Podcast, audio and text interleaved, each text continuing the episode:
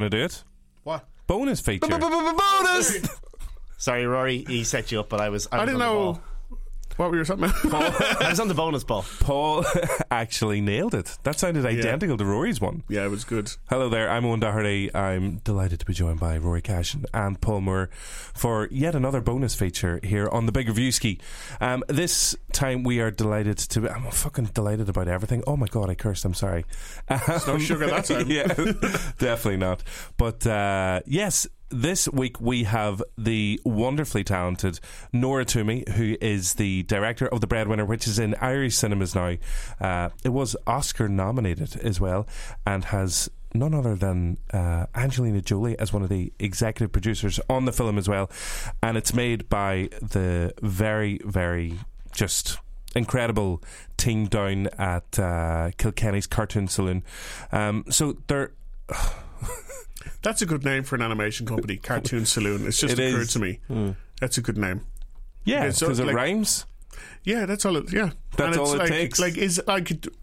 I'm picturing going down and like there's those double doors you'd see it like, Like a cowboy, western, yeah, yeah. and you Yeah. kick those in and there's people inside they're like scribbling, but because you're not part of the town, they like They'll stop turn around. And like a Daffy Duck character to draw a gun and, and fire it, and like, Yeah. you know, bang come out. And yeah. someone's playing a honky tonk piano in the corner, and and, it they slowly stop. stops. and Thandie Newton from Westworld is in there, yeah, and some of the others. Wait, wh- what are we talking about? Yeah, sorry, I'm gone on a You different see, track. from- I'm pretty sure that's what The, cartoon the, the DeLorean is is there. From Kilkenny's Back to the different Future from, 3. uh, yeah. from the rest from the rest of us. the Wild Uh, West. So uh, I had a chance to sit down with Nora. No, um, um, yes, I understand you had a chance to sit down. I certainly did, and we chatted about uh, her inspiration for uh, the breadwinner, um, why she wanted to work in the film, and uh, also just in terms of. Uh, her own interest in film, you know, live action and animation, and just her experience because she started off just being uh, an incredibly, uh, you know, talented artist who has now she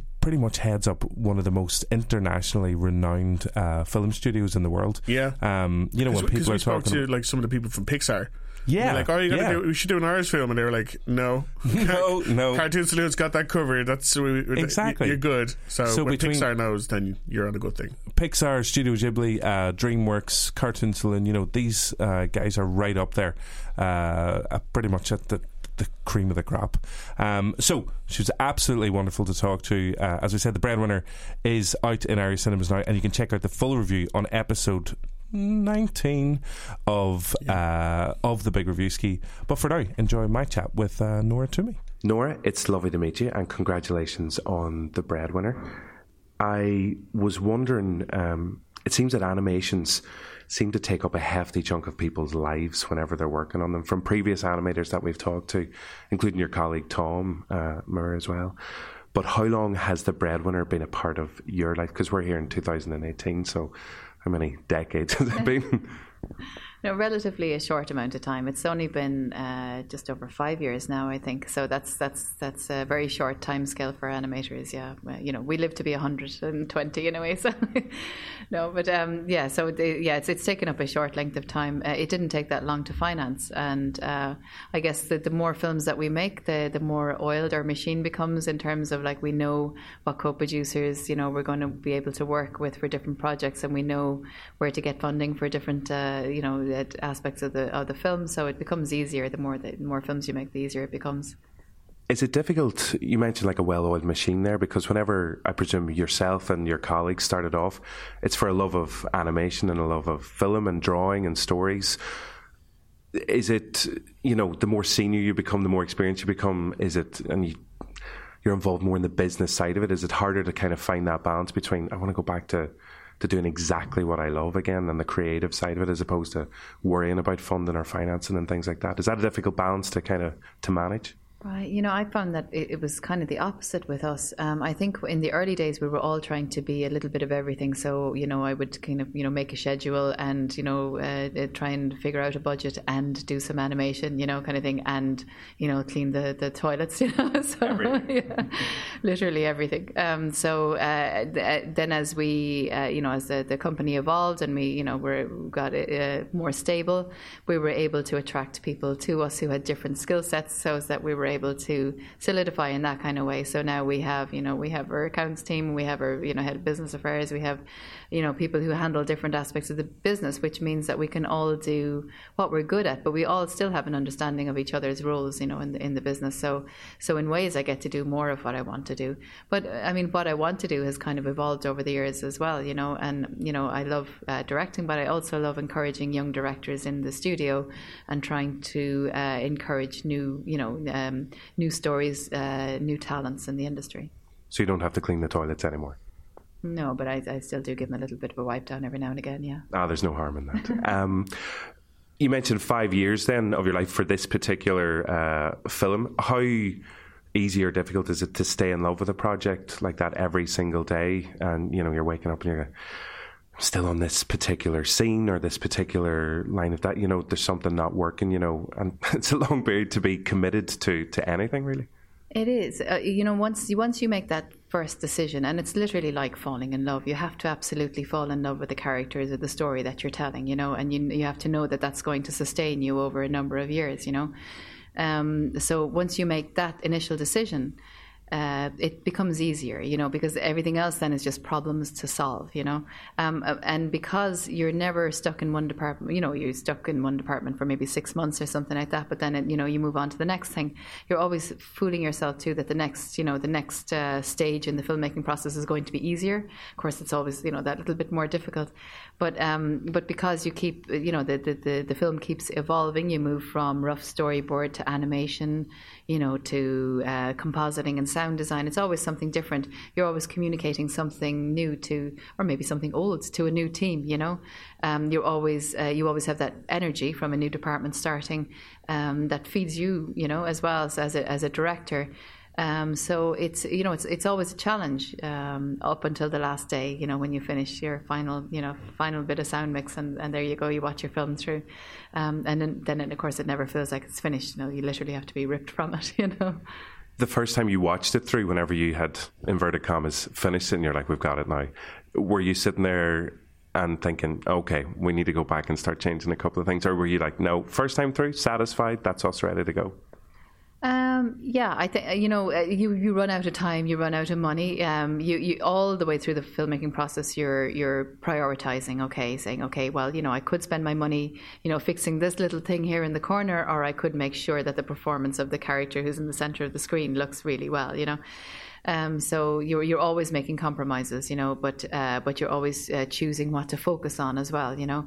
That's your job as a, a as a director. So when it's time to to finish up, yeah, you stop. You know, I mean, now I find it very hard to watch the film uh, because I do start re-editing or, or, remixing the sound, you know, and things like that in in, in my head. But you know, I, I, would never be one for going back in and doing a director's cut or anything like that. You know, I think that you know the, the film that you make with the team that you had at the time is eh, trapped in amber. There you go. That's that's where we were, and that's what we did. You know, and I think you move on to a new thing then and, and create a new thing rather than creating several different versions of one thing. So there's no eight-hour director's cut of the breadwinner coming. Then no. no, no.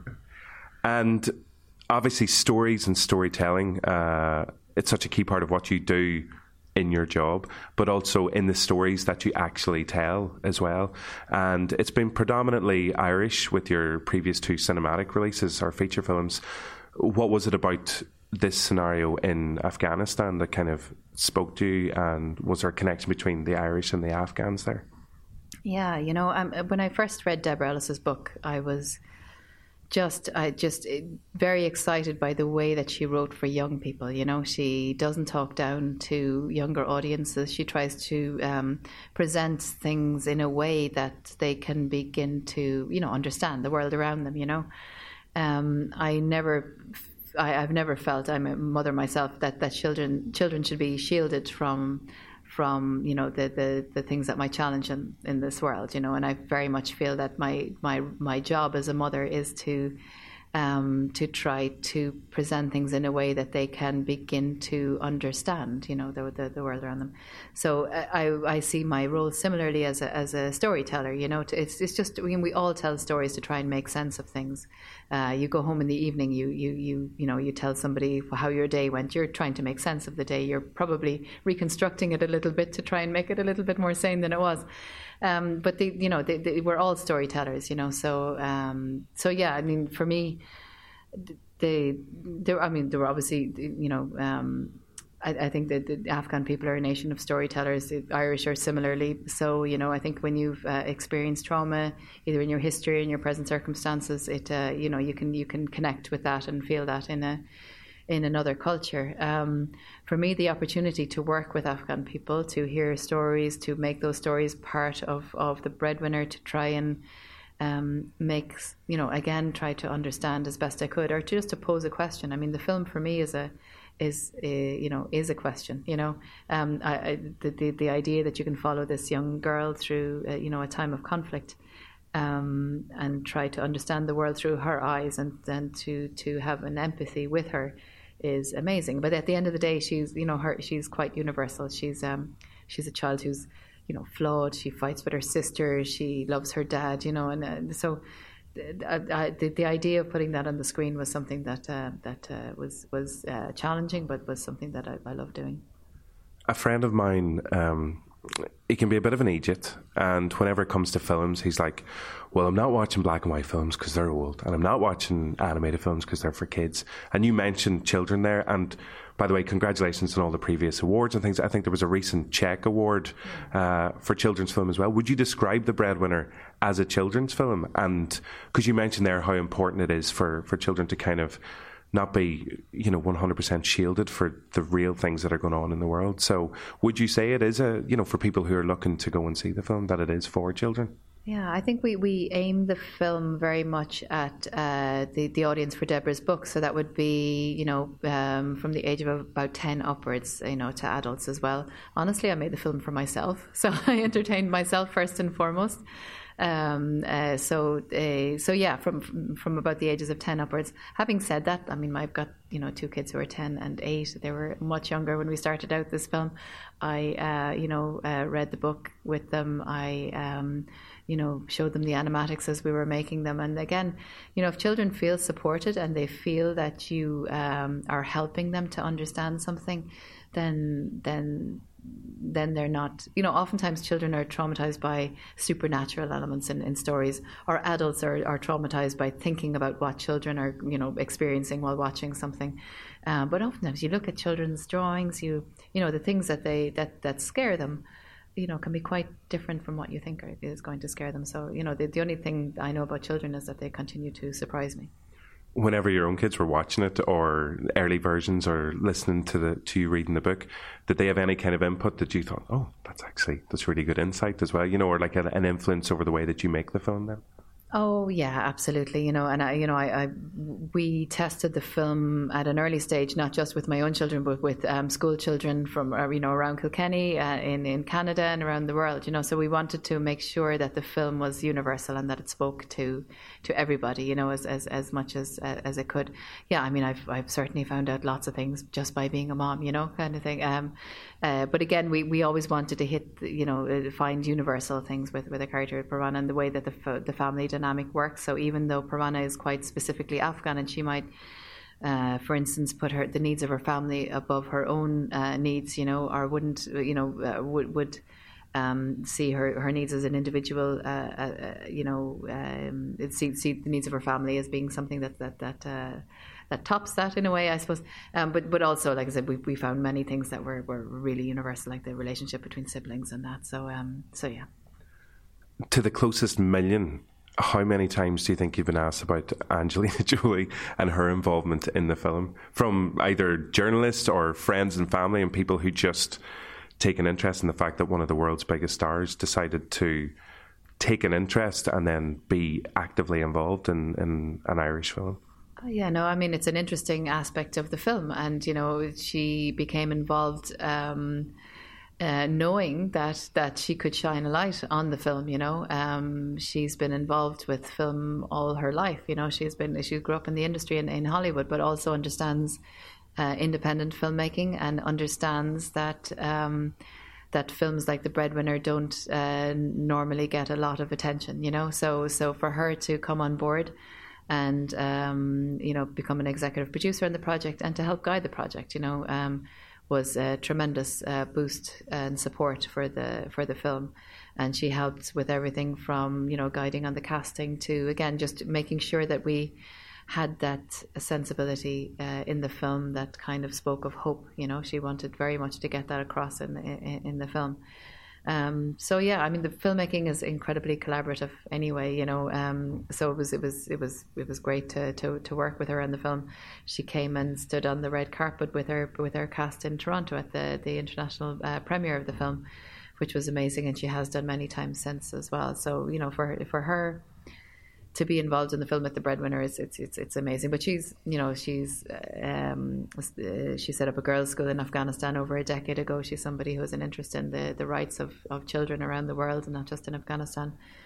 Um, but yeah, she's been amazing. We also have an executive producer, Mimi Gitlin, on the film who produced Thelma and Louise. So for me, it was a big kick, you know, because, you know, Thelma and Louise came out, I think, in my late teens or early 20s, and seeing, you know, two female characters portrayed in that way was revolutionary.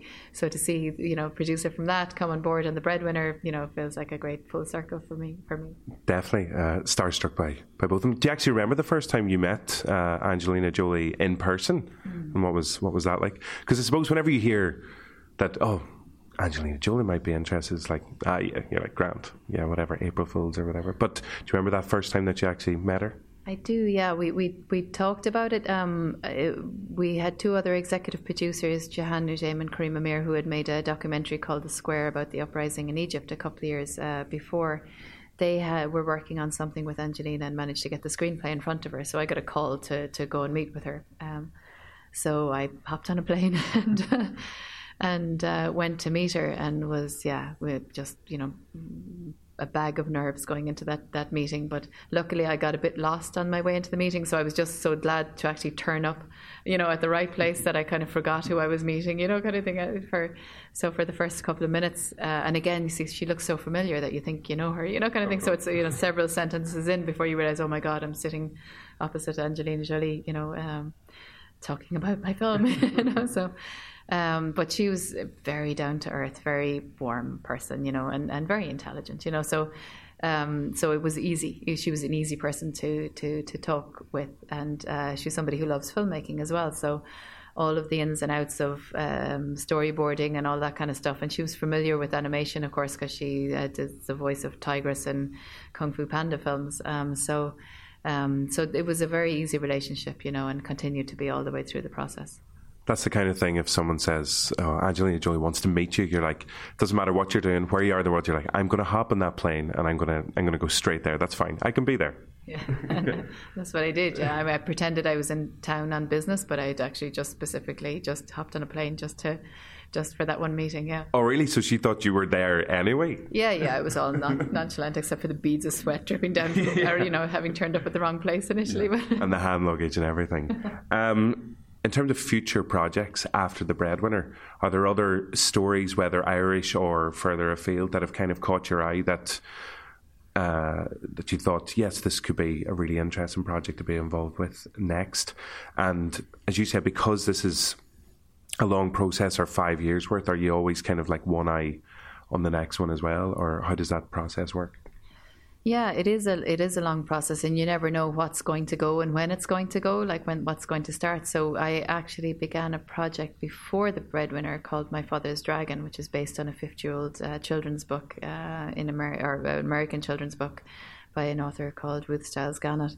Um, we're uh, producing that with Mockingbird Films uh, with a writer, screenwriter, um, Meg LeFauve, who wrote with on Pixar's Inside Out and also on uh, Captain Marvel. So we began that process quite a, a few years ago, but we're, we're that's um, that's certainly the next film that I'm interested in in directing. Uh, Tom is working on Wolfwalkers right now, which is uh, the third in the kind of Celtic mythology trilogy of you know films that he's he's making, and he's right in the thick of that now with uh, Ross Stewart, who was the art director on The Secret of Kells and is now his co-director on on Wolfwalkers.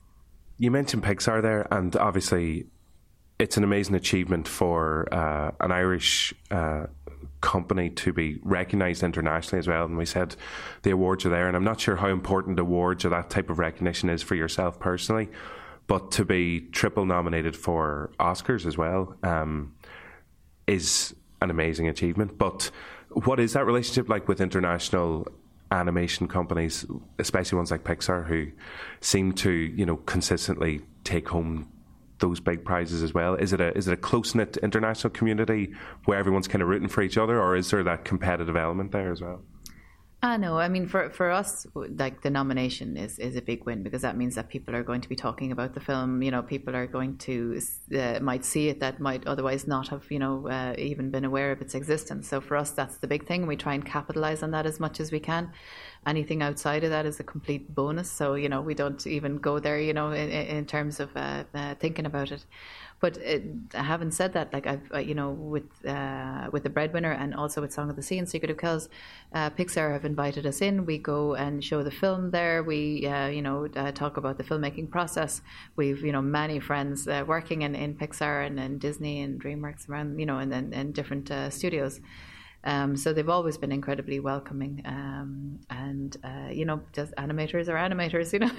so whether they're working in you know independent film or working for the, the, the larger studios, you know, it's it's all it's all the it's all the same language, you know. So you're all the same breed, basically. yeah, yeah. yeah, we all have glasses and kind of look a bit nerdy, yeah.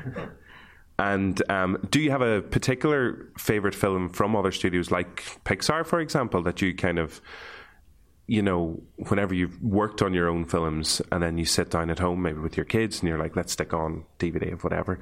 And then you sit back and you go, wow, this is a beautiful piece of filmmaking. Yeah. I love the Toy Story trilogy. I especially love Toy Story 3, which is Lee Unkrich's uh, uh, the film. Um, uh, because again, it's one of those films where you wonder where they could possibly take it, and then they take it to someplace absolutely amazing and brilliant, you know. Um, so that's the, of, of, the Pixar films, I'd say that would be one of my favorites. Um, I love the films of Studio Ghibli, so uh, My Neighbor Totoro, um, uh, Grave of the Fireflies, um, Spirited Away, you know, all of these these films. So um, other than that, it kind of changes, you know, from year to year. And, you know, we, we all latch on to different stories at different times in our lives. Like different stories have resonances with us. Uh, so, um, yeah, I, you know, just this weekend I watched uh, Kung Fu Panda 2 uh, uh, again with my uh, with my youngest son and absolutely loved it. And again, we're tearing up, you know, and love love that feeling of you know being emotional and watching watching a, a really good film like uh, Kung Fu Panda, that, that trilogy, the some of the set pieces in that there are just uh, phenomenal as well. But that kind of, she said, tearing up that balance of like getting the relationships and the emotions just right as well. Are there any particular live action films that you're a, a big fan of, or are you like, no, it's animation only? No, I you know I think I probably have more live action references when I go into a project than than uh, than animation. Uh, for the breadwinner, uh, I remember looking at um, an Iranian film uh, called A Separation, which is a beautiful, beautiful film again about a kind of family relationship. Very relatable. Doesn't matter where you are in the world. You know, it's it's a very kind of relatable subject matter. Um, uh, looking at uh, Pan's Labyrinth, uh, I and I got to meet uh, Guillermo del Toro just back in yeah during the awards season so got to talk to him about animation he's a huge you know, fan of, of, of everything animated um, and and got to tell him what an influence like his work was on on not just my work but our work in in, in Cartoon Saloon. Um, yeah, I love uh, films like um, Night of the Hunter, which you know really uh, you know a film by Charles Laughton. Again, very beautiful film, very uh, influential for um, my work and their work in Cartoon Saloon. Yeah, I could go on. I don't know. Yeah. Um, you mentioned Guillermo del Toro there, uh, and award season, and obviously you attended the Oscars a couple of things about that. One, uh, how was the goodie bag? Uh, well, how was that? First of all, do you still still pick it into that and going, or do you get it back through Aer Lingus or whatever? okay, they let you take it home. Do you know what they did at the at the Oscars? They had um, uh, just a really uh, good bag, which was just food just food because you get to five hours, you know, of a, of a ceremony. So it had lots of, you know, nice, dense, you know, nut packs and things like that. Things that weren't going to make a whole amount of noise that you could eat fairly discreetly and that was going to keep you going, so you wouldn't be dying of, you know, fainting fits or anything like that in your, you know, your your corset dresses or whatever, you know.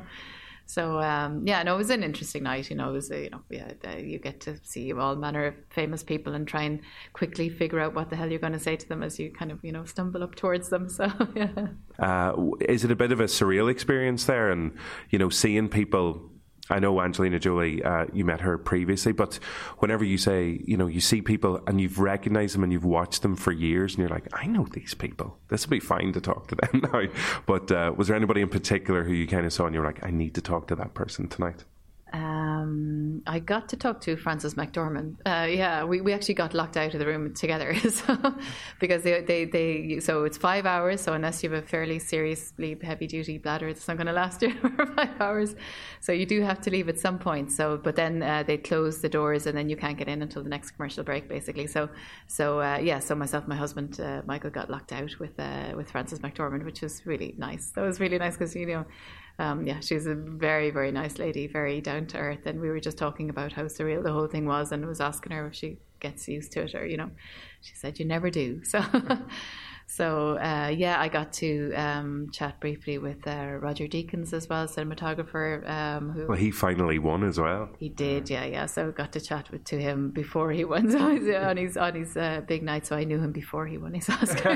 so, Actually, did you were you talking? Were you locked out of the room with Frances McDormand before she won her her Oscar? Yes, yeah, yeah, yeah, yeah. So, and then she had that lovely moment where she asked all the female nominees to stand up. So you got to stand up and re- realize there were, you know, there were few enough of us in the in the room together. But it was nice, you know. It was, it was a really good moment. And she, she's again somebody who very much uses her influence in in in the industry for for for good, you know. Uh, she seems like a, a force of nature, as well as being an incredibly talented uh, actor as well.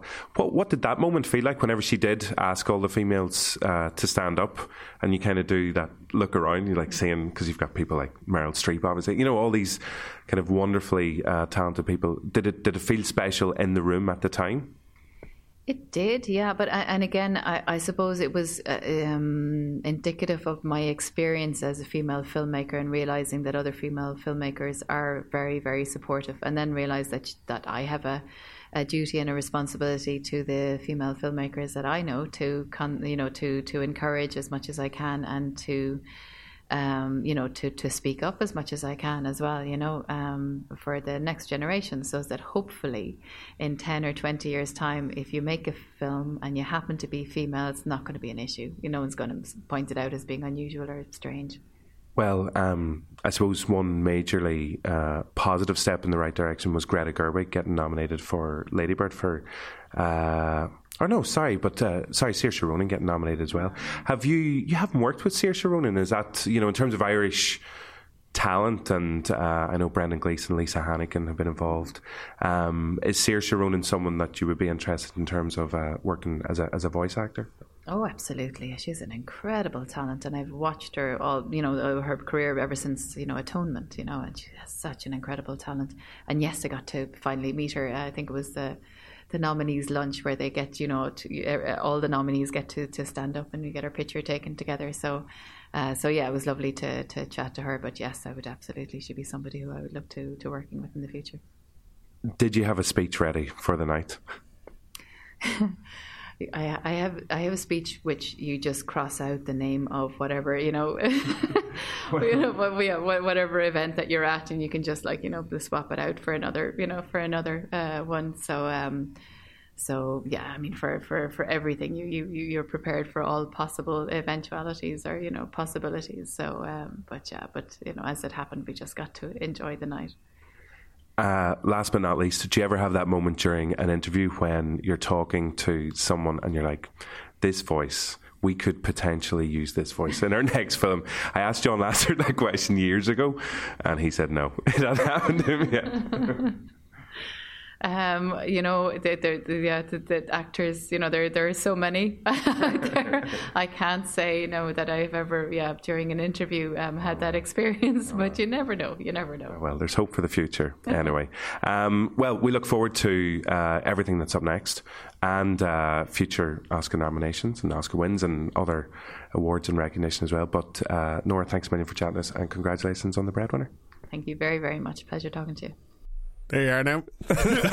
well, that's that. You well. bonus feature. there we go. So Uh, don't, for, don't forget, everyone, Oh, rate, yes. Rate, subscribe subscribe uh, on Apple and also on the not Apple. on the also non Orange? Apple. No, don't confuse Android? It's people. an apple and orange joke there. Anyway, thanks for listening, everybody. We'll see you next time. bye bye.